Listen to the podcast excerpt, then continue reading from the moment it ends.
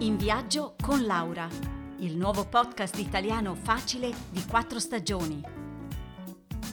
Salve a tutti amici!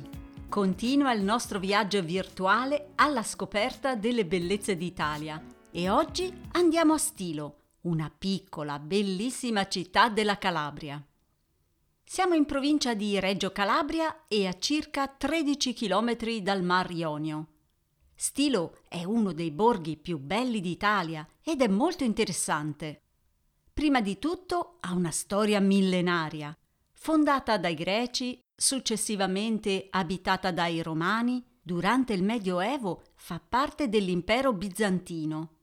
Poi è sotto i Normanni, gli Svevi, gli Angioini, gli Aragonesi, insomma, più di duemila anni di storia.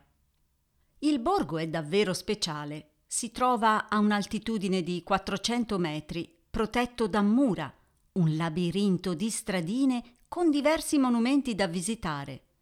Prima di tutto la Cattolica, una suggestiva chiesetta greco-bizantina del X secolo. All'interno si possono ammirare resti di antichi affreschi. Fuori, invece, ci sono le rovine dell'antico monastero. Da qui si prende un sentiero Mettetevi scarpe adatte per camminare e si sale su fino alle rovine del castello normanno, che ha mura e torri ben conservate. Qui facciamo una pausa e ammiriamo un panorama incredibile fino al mare. Tornati di nuovo in paese, è bellissimo girare per le stradine del centro storico e ammirare i palazzi nobiliari, i cortili e i giardinetti, le mura con le torri. I piccoli negozi vendono oggetti di artigianato, come i tessuti fatti a mano, oppure oggetti in metallo. Inoltre qui ci sono anche degli eventi culturali interessanti. Per esempio, all'inizio di agosto si tiene il Palio di Ribusa, una manifestazione di sapore medievale, con spettacoli, musica, combattimenti, artisti di strada. Purtroppo quest'anno è stato annullato per colpa della pandemia. Speriamo davvero nel prossimo anno. Ma Stilo è famosa anche perché qui è nato nel 1568 il filosofo Tommaso Campanella. Fra le altre cose è l'autore di un'opera particolare, La città del sole.